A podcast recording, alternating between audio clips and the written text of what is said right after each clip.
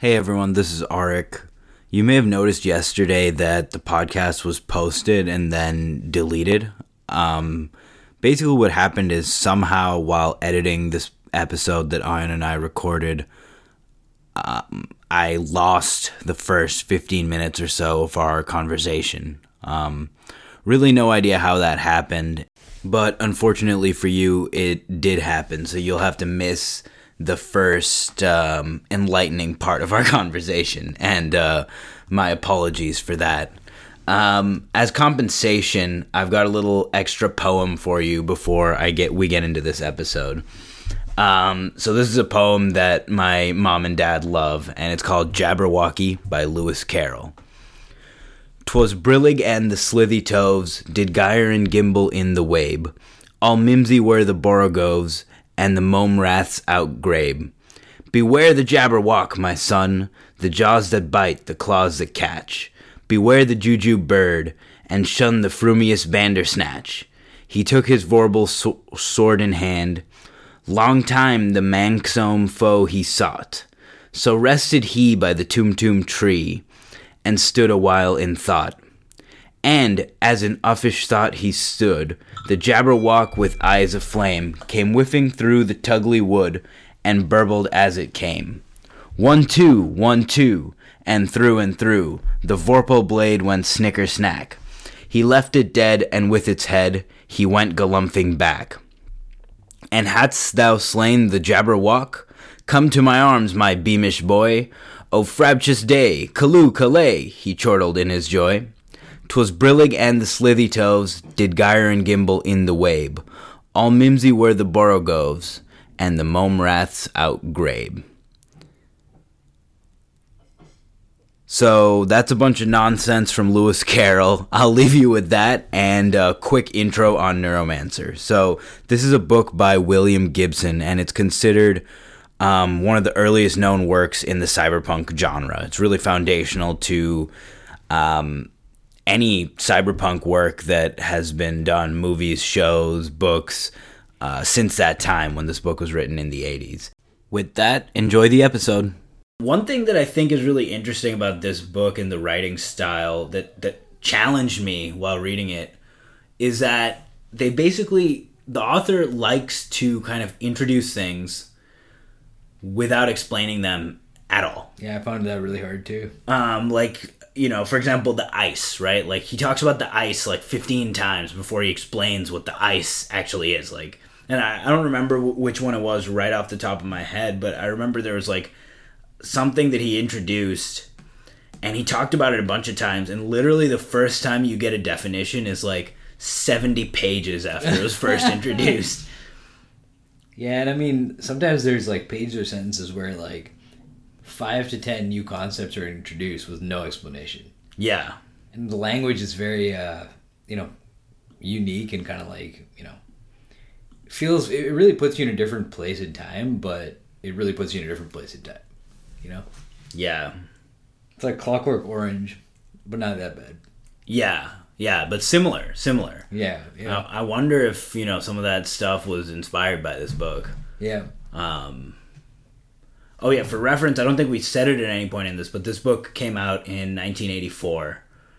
Um, so so that's kind of the context of of this when we're talking about like the weird like inceptions of like what he thinks you know cyberspace and computers will be. They're just starting to learn about like the internet and things like that. It's like Yeah. the very early days of that stuff.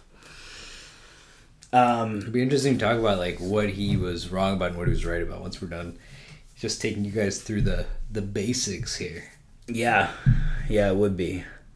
Um, the Istanbul thing. I mean, I don't think we need to spend too much time on that. There's, you know, some shit goes on. They freaking find this guy Peter Riviera. They kill someone. You know, some shit happens. It's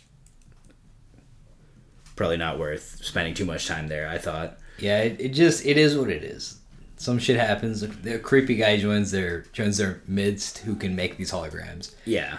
Um, and you know, just guessing, but he's probably addicted to making those holograms. Yes, I think so. I think so. Um. You know that like song "Sweet Dreams." Yeah. It's like also from this era. Yeah. It's like kind of related, you know? Like everybody's looking for something. Yeah. Yeah. That's true. Um, so the next place they go is uh, Freeside, um, which is like this crazy like space station like escape for the rich, and it's also where the like this really rich business family has their like headquarters. The Tessier Ash Tessier Ashpool family in this thing called Villa Straylight. So that's where they're headed. But on the way, they stop at um, the um, the like Zion thing. I want to remember what it's called. Um, do you remember what it's called? Oh yeah, this is like Rastafarian space station. Yeah, I love that thing. I think it's cool. Yeah. Oh yeah, it's Zion. It's the Zion cluster. So they they go to this Zion cluster where it's just like this weird like Rasta colony in space. and that's one of my favorite parts of this book and and those characters, Malcolm and some of the others are also some of my Yeah, favorite characters. yeah. They're just like weird like space Rastas and they're like they keep saying like I and I do this and I and I do that. You'll be fine, man. And they're just like smoking weed in space and like rolling around listening to like Zion dub. Yeah. yeah. Um, but yeah, I thought that was a, a really interesting uh, a picture. Oh yeah, it was. I mean, this book is like very idiosyncratic and unique. Like almost everything in this book, like I don't know, just really like stands out as being like. It, it doesn't remind me of like other sci-fi really, Yeah, and I bet you even more so when this came out, because now it's like you know they this book kind of kicked off the cyberpunk movement, Mhm. and since then a lot of lot of you know sci-fi has taken after this. Um, yeah. but yeah, So they hang out in Zion for a while, um, and they kind of you know practice in zero gravity, acclimatize themselves to working in it. Um, Riviera was doing something secret, and um, you know they were kind of hanging out.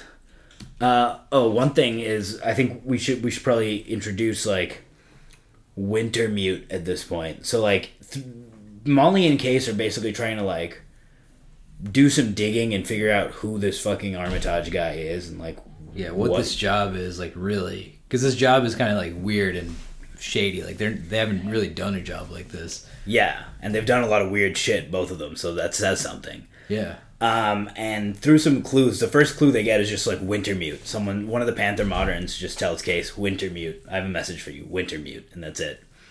Um, and then later, Wintermute tries to like call Case up on the phone, and it turns out Wintermute is like an AI, um, and he is an AI created by the Tessier Ashpool family. who's like a rich like you know family. Yeah, they're like a rich business conglomerate family of clones, Yeah, yeah. which is pretty weird. Like the original Tessier Ashpools like clone cloned themselves and now they're just all like clones. Yeah, which is strange. That's I guess that's one way to do things. Um, I guess like you know it's like you know some people have like junior or in their name. It's like that except their whole body, like the whole person. yeah, that's true. Yeah. That's true. That's true. Um, so anyway, yeah, Wintermute has been established, but Case has been afraid to talk to him. Wintermute has tried to contact Case a couple of times, and Case has been like, "Hell no," um, and they don't really know what's going on at this point. Then they're hanging out in Zion, which again is one of my favorite parts uh, of this whole thing. They're just like trying to like practice hanging out in space. Riviera is also a junkie. Um, by the way, not just to like the holograms, but he's addicted to like heroin or like space heroin, I guess. um, and then they go to Freeside. So Freeside is like space Vegas, crossed with space New York. So there's like banking, there's like casinos and pleasure. There's a lot of rich people. There's this weird like villa that the Tessier Ashpool people own. It's like a castle in space, basically. Yeah. Um, and they go there. Um, they see all the like excess and richness around them, and they're kind of like, stunned by that. Um, let's see what else.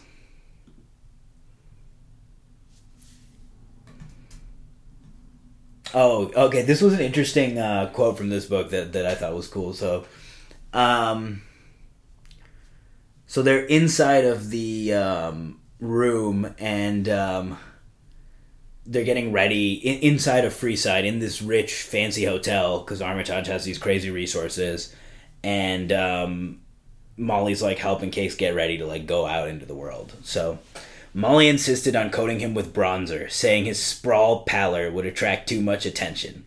Christ, he said, standing naked in front of the mirror. You think that looks real? She was using the last of the tube on his left ankle, kneeling beside him. Nah, but it looks like you care enough to fake it. There. There isn't enough to do your foot. She stood, tossing the empty tube into a large wicker basket. Nothing in the room looked as though it had been man looked as if as though it had been machine made or produced from synthetics. Expensive, Case knew, but it was a style that had always irritated him. The temper foam of the huge bed was tinted to resemble sand. There was a lot of pale wood and hand woven fabric.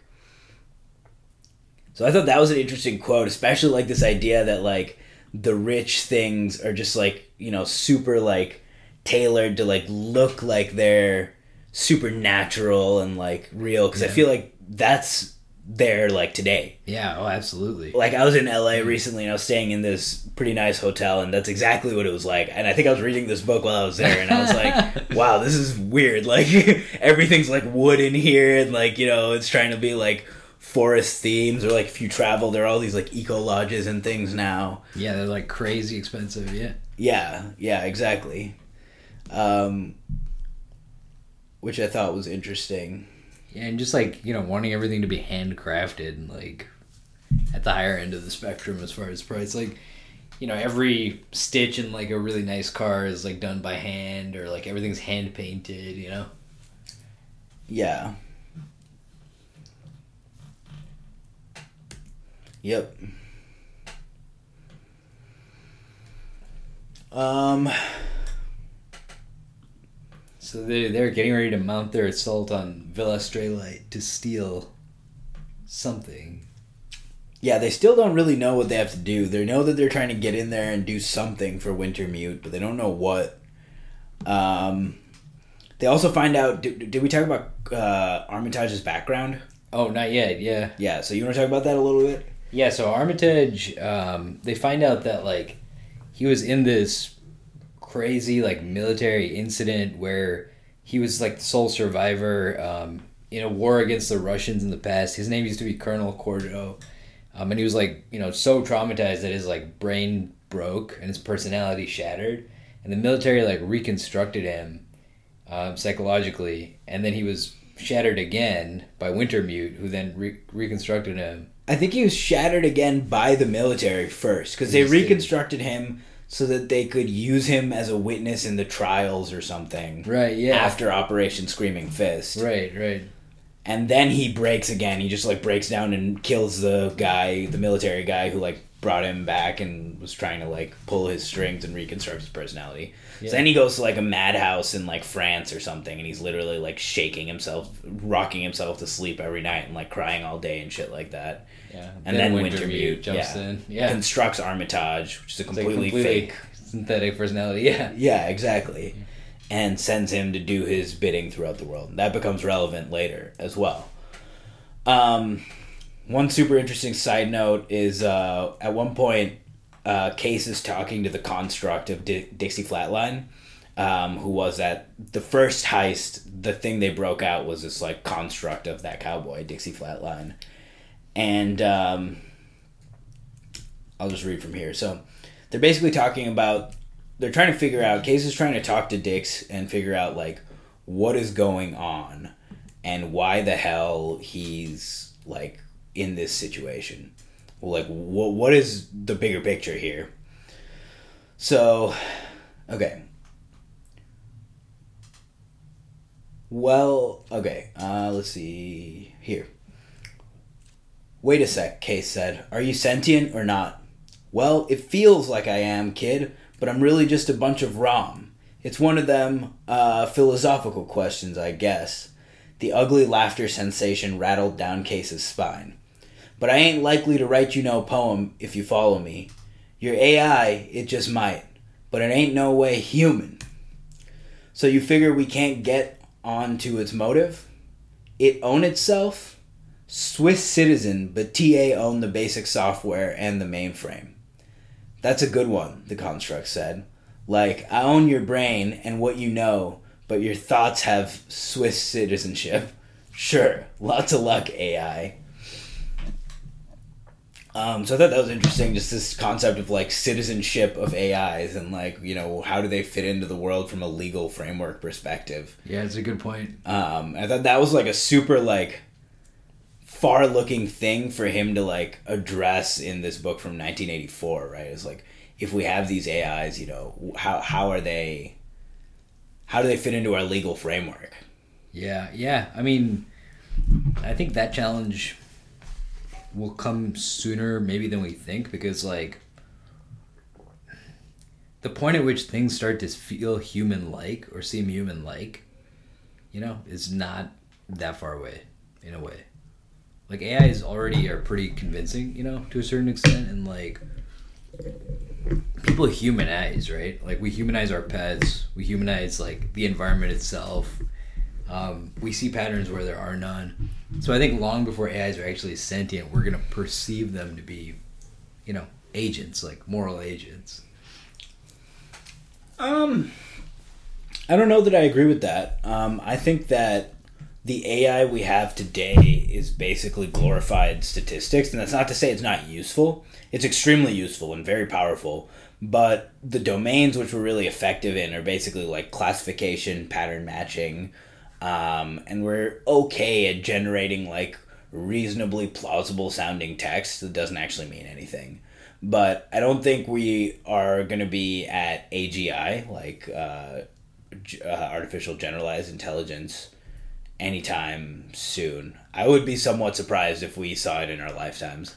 I, I would agree, but I guess my point is like far short of AGI, you could hit hit a point where you're just like kind of like you know jerry rigging together a bunch of classification algorithms um, yeah or regression algorithms where you have something that like responds to you something that like you know can take what you're saying and generate a plausible response um, and something that's also like consumer friendly and in the home potentially yeah um, to where people start to like you know conflate you know and confuse whether or not this thing is like a moral agent I don't think we're gonna see like true AGI in our lifetimes for sure. I think it's gonna take a lot longer because I think there are like barriers that we don't fully perceive yet. You know? Yeah. Yeah. Well, that that's actually interesting. I, I think that's fair. I, I think what you're saying is we might get something similar to like the Dixie Flatline. Yeah, exactly. Which is like this exactly. like weird collection of like someone's like thoughts, memories, and personality that they can like run through a bunch of like you know classification and probability algorithms to come up with like reasonably plausible sounds, but then it tries to like laugh and it's like this weird like bone chilling sound that like scars you. Yeah. Yeah. No, 100%. And I think like depending on who you are. So as, as an example, right? Let's take like a policing algorithm that like predicts someone's likelihood of committing a crime. We already have things like CompStat, you know, which is like a statistical approach to like predicting um, areas where there'll be higher crime or types of crimes that are being committed. And I don't know all the details of CompStat, but you know, we should do a podcast on it maybe sometime. It's interesting. But the point is, if, if something like that got more advanced and was based on AI, I think the point at which people start to trust that would be earlier than the point at which that's fully effective.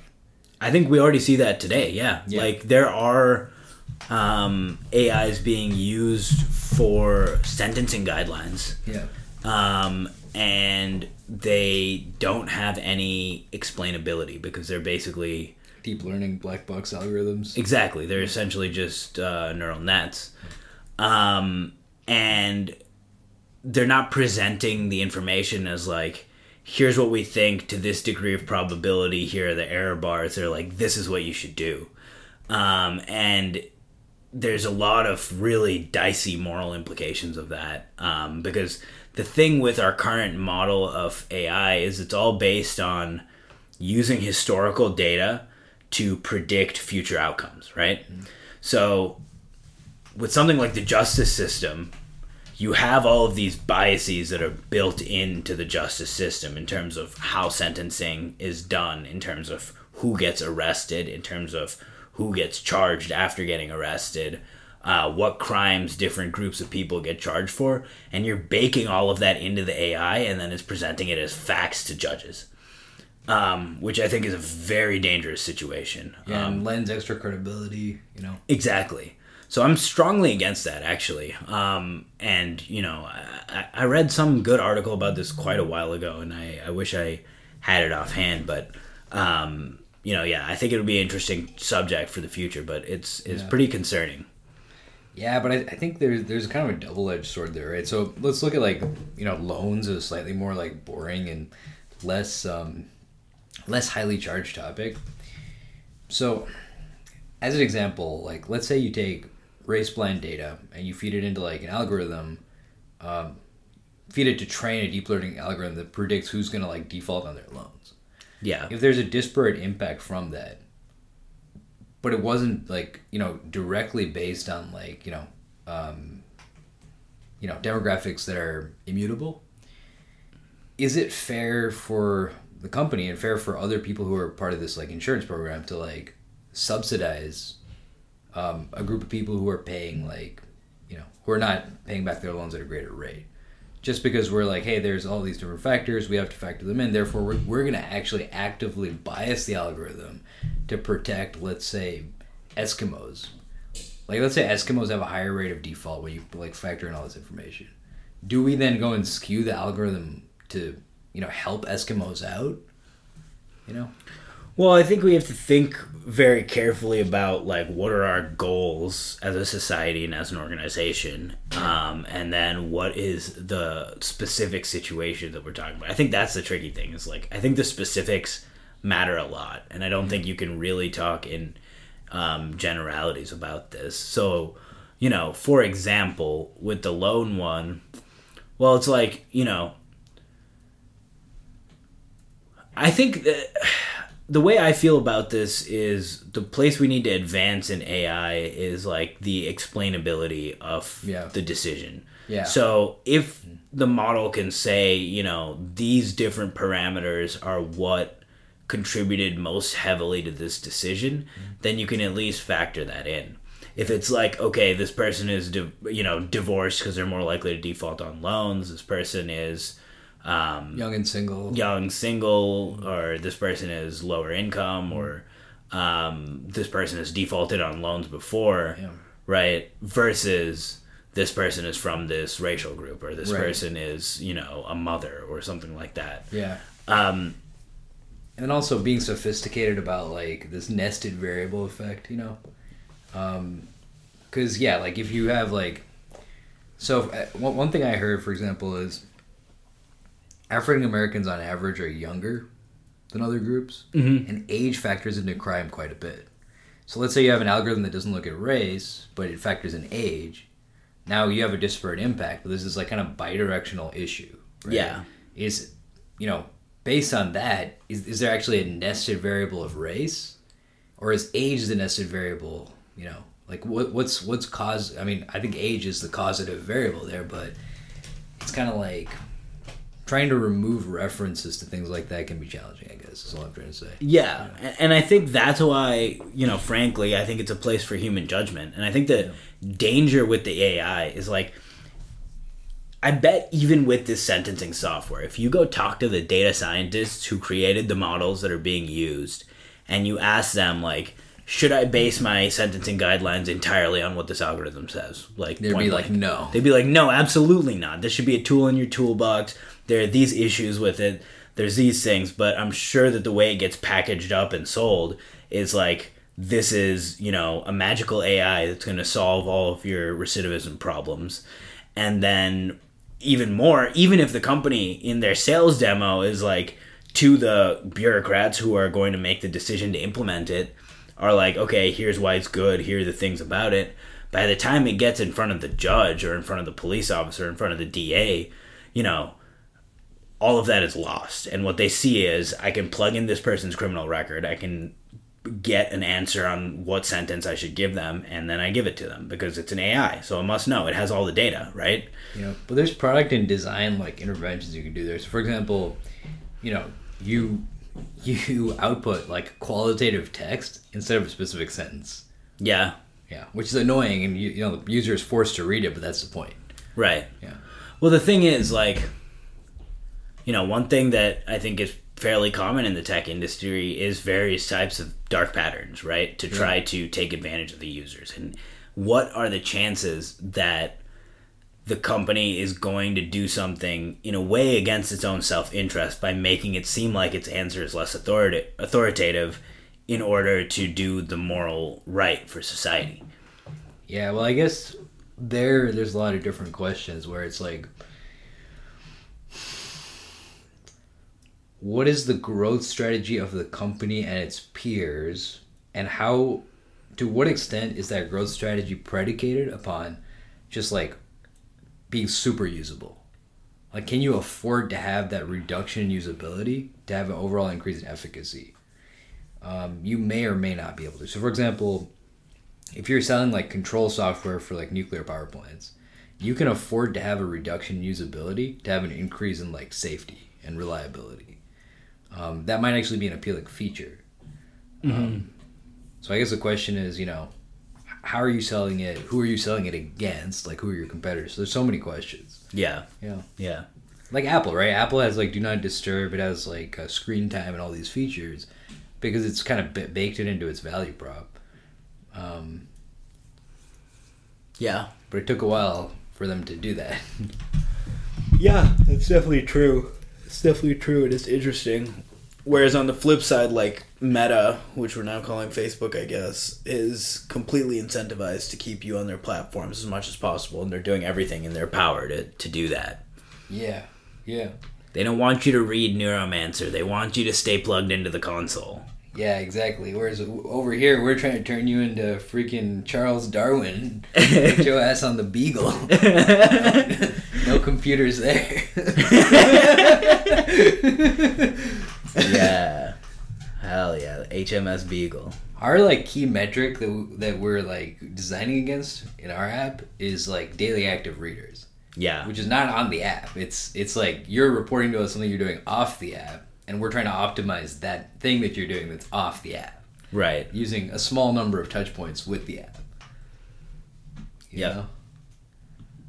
Yeah. It's like as if we were like, you know, you're trying to take a walk and we're like following you, we're in the bushes, we're like, you know, like getting obstacles out of your way because we're like tracking your every move kind of.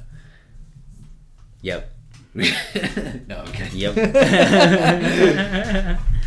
Yeah, you see what I mean about this AI thing? Where like, yeah, like if you had that like Dixie Flatline AI, you, you, people people who are less educated about this stuff might start humanizing it a lot more than we expect. Yeah, I think that's true. Okay, I, I found this thing. Okay, so um, that I was talking about where he introduces something and then he explains it like way later. So this is what page is this that I'm on here? 145. So um, let me go back to where they introduce it. Um, so here he's talking about um, the Armitage is talking to, to Case and he says, You're a console cowboy. The prototypes of the programs you used to crack industrial banks were developed for Screaming Fist. For the assault on the Kirensk computer nexus. Basic module was a Nightwing microlight, a pilot, a matrix deck, a jockey. We were running a virus called Mole. The Mole series was the first generation of real intrusion programs. Um, and then later on like page 80, there's something about, you know, uh, Corto's team had dropped in in Nightwing microlights, their wings snapping taut in moonlight, reflected in jags of silver along the rivers Angara and Podkamennaya the last light Corto would see for 15 months. And then finally, on page 145, he, he says Case watched a drone microlight bank gracefully in an updraft at the green verge of an artificial mesa. lit for a few seconds by the soft glow of the invisible casino. The thing was a kind of pilotless biplane of gossamer polymer, its wings silkscreen to resemble a giant butterfly. That's a great, great line. It is a great line, but it's literally 120 pages for him to explain what this fucking thing was. Yeah, and I'm, I'm gonna say this book is pretty confusing to read at times. yeah. Yeah, I mean it's it's it's it's a great read because it's so vivid and it's such a like wild ride. Yeah. But don't expect to like understand like every you know reference and every concept because again it might take 150 pages for you to actually get an explanation on what something is. Yeah, and I did find myself reading and rereading certain passages just to like try to, because again he'll use like seventeen new words in like one paragraph, Yeah, yeah, and it's like okay, what did I just read? yeah, Uh, yeah, totally, totally. I kind of got like a gestalt with this book. Like I was reading it and I got like an impression. I yeah. was like, oh, here's what we're doing now. Oh, now we're doing this. That's actually a good way of, of kind of uh, describing it. I think that is like like kind of how it is. Yeah, But but I did actually, despite all that, I did really like this book. I thought that it was very vivid in the way he like described things. Like you said, it's very like unique take on sci-fi, and it, it feels very different to any other book I've read. Yeah, yeah, yeah, and it's it's just like very like gritty and like vibrant and super different. And now, so the punchline is like, yeah, why why is this AI like mysteriously pulling the strings in the background? Like, what is this AI trying to achieve? Um. So, do we want to like explain like? uh, Yeah, yeah. Go ahead, jump into that. Okay, so so right now they're in Freeside. Yeah, so basically like they're they're working up to this like final mission. They're gathering assets, people, um, you know, this Dixie Flatline construct, all this stuff, and they're trying to break into the Villa Straylight and get something for this AI. So there were these laws set up in this world like long ago, like through this Turing Commission, which basically said like an AI cannot get more than a certain amount like intelligent and cannot um, become self-aware. Yeah. So t- did we talk about this? No. Okay, so yeah, so Tessier Ashpool basically the way they got around this to create this super powerful AI to, that manages all their businesses is they split the AI into two. So there's really two AIs, but they're kind of one. Yeah. Um, And Wintermute is the one who can do like sort of the manipulating of people and politics and stuff like that, but he doesn't Yeah. understand the emotional side, I think, or like memories or things yeah, like that. Yeah, I think so. And then the other one, Neuromancer, is the name we find late in the book, can understand like those things more. Yeah, yeah. So basically, like you know, if they combine, then Wintermute becomes slash Neuromancer becomes self aware, and has access to like you know, basically being a, a full entity, like a full living entity, and also has access to a lot more power, um, you know, intellectual power. Um, so basically, that that's what he's trying to get at through these like manipulations. Is he's trying to like unlock his full self awareness that's like trapped in Villa Straylight in the form of Neuromancer. Yeah. Yeah. Yeah, exactly. Um, which is pretty interesting. So then they, yeah, so then they basically try to execute this mission, like you said, to go and, and you know, free Wintermute from his weird bonds. Yeah. And a bunch of crazy shit happens. I mean, um, he. At one point, they get captured by like the Turing police, and that was a quote I read at the beginning, where um, she was basically saying like, you know, for all of humanity, people wanted to make pacts with demons, and and now you're doing that, you know, and that's how they see it. It's like you're going and you're trying to help this freaking AI like take over the world. What the hell? uh, are you Yeah. doing? And then Wintermute actually kills them all. Yeah. Uh, like all of the Turing police. Turing police while they're running through Freeside with with Case. Um, and then Armitage loses his shit. His like fake personality starts to break break. down. Yeah, and he turns into Corto. He's telling. Um, he thinks he's literally back in Screaming Fist, which is an original mission. He tells Case like, you know, you're you're done. Uh, just remember the training. Um, that that's all we can do. And then, um, He's uh basically crazy, uh, and he thinks Case thinks he's gonna kill him, and then um, Wintermute kills Armitage. He launches him out through uh, an airlock. Um, So here, here's one question as far as like all this murder, or one like thing to think about. So this idea of AIs as demons, you know, like making a pact with a demon. mhm. So unless like AIs are coded to have emotions, I feel like they'd be in a persistent state of like the McNamara fallacy.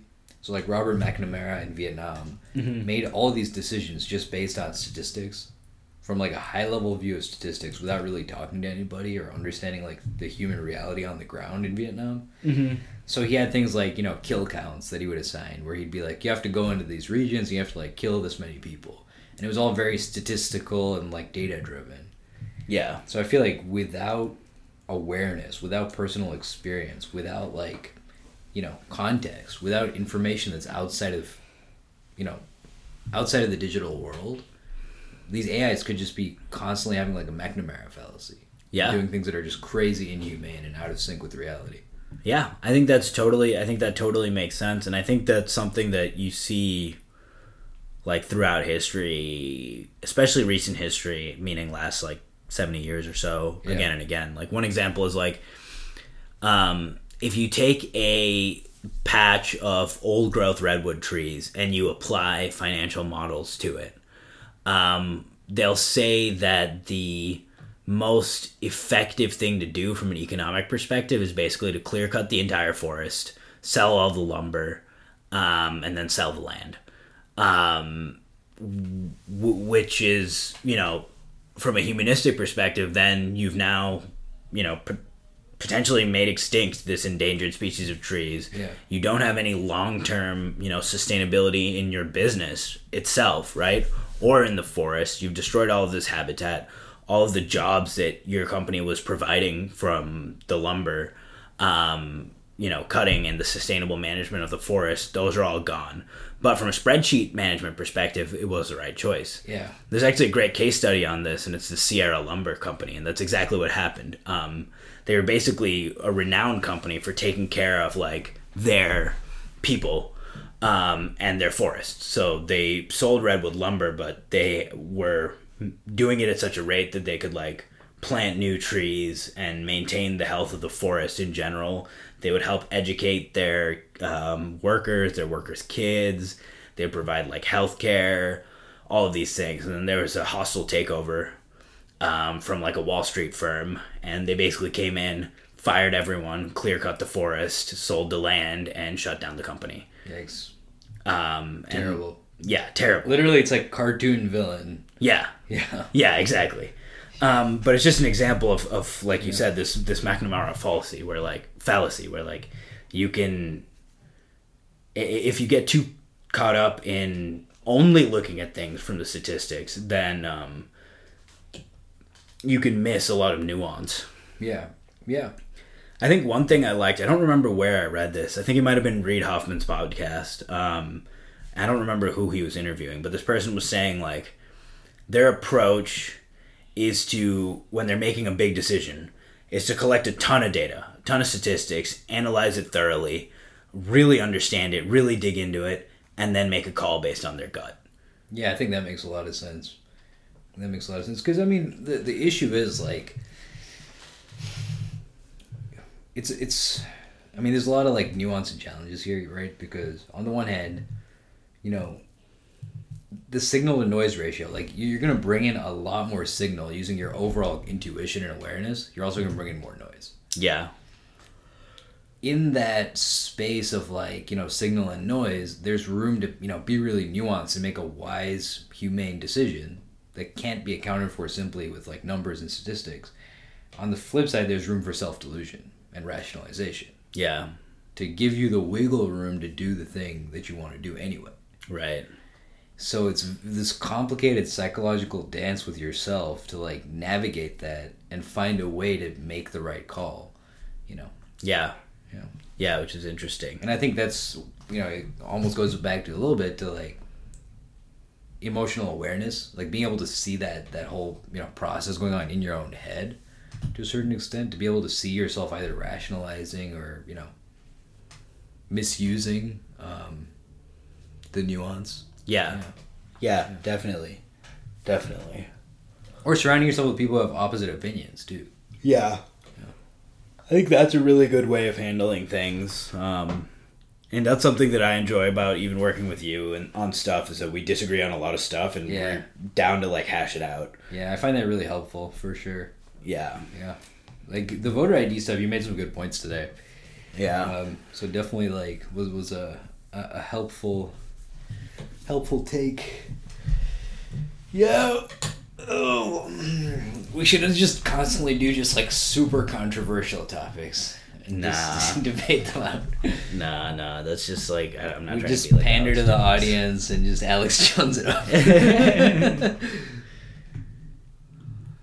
the frogs turning people gay.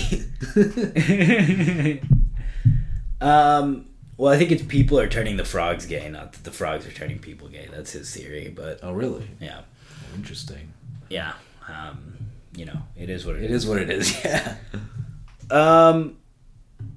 So I guess yeah. So then they do this final assault on uh, Villa Straylight. It's super exciting. I'm not gonna like go into it in too many details, but there's a bunch of like weird twists and turns, and it's super tumultuous. Yeah.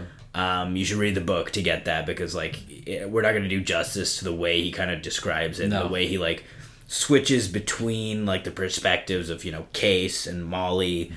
Um, and their interactions with like Three Jane, who is the weird like Tessier Ashpool clone, Clone. Yeah. and then Peter Riviera. Oh, one character I didn't want to mention was Hideo, who was like Three Jane's like assassin bodyguard man, who's like Yeah. this crazy like badass like samurai dude. Yeah. Yeah. He's Um, like legendary and like you know Molly knows who he is like even before she gets there like Yeah, exactly, exactly. Um, but but that dude is badass, and at one point, you know, he gets blinded, um, and like the guy who blinds him is like, haha, like you're never gonna kill me now, and then Hideo just like laughs at him and then like murders the fuck out of him, yeah. Um, because he's so good at killing that he can't, he can do that even when he can't see, yeah, um, yeah which that was awesome. an insane scene.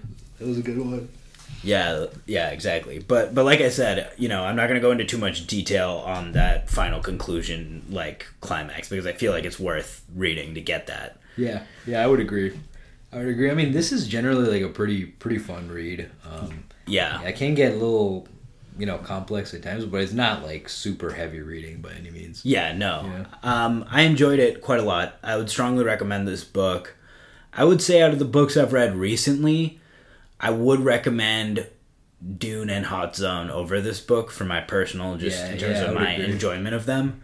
yeah Um but it's worth it's worth the read if you're interested in like you know the future and like sci-fi and AI and like body modification and like you know virtual reality all these things like all the things that we're kind of just like talking about lately are in this book Yeah, exactly. And I think also if you if you're a fan of like the cyberpunk aesthetic, like you said, this kind of like gritty, like um dark side of sci-fi, it's amazing for that. Like he Yeah. evokes it really powerfully and you really feel like um like you said, this kind of gestalt of like being there and like what it's actually like and his Yeah. vision of like this crazy like semi dystopian future. yeah yeah Um, I really enjoyed that aspect of it. yeah it's like nihilist i think nihilistic techno fetishism like almost it's a good description of the aesthetic too Yeah, yeah, exactly.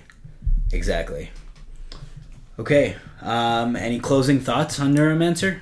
Closing thoughts on Neuromancer. Um,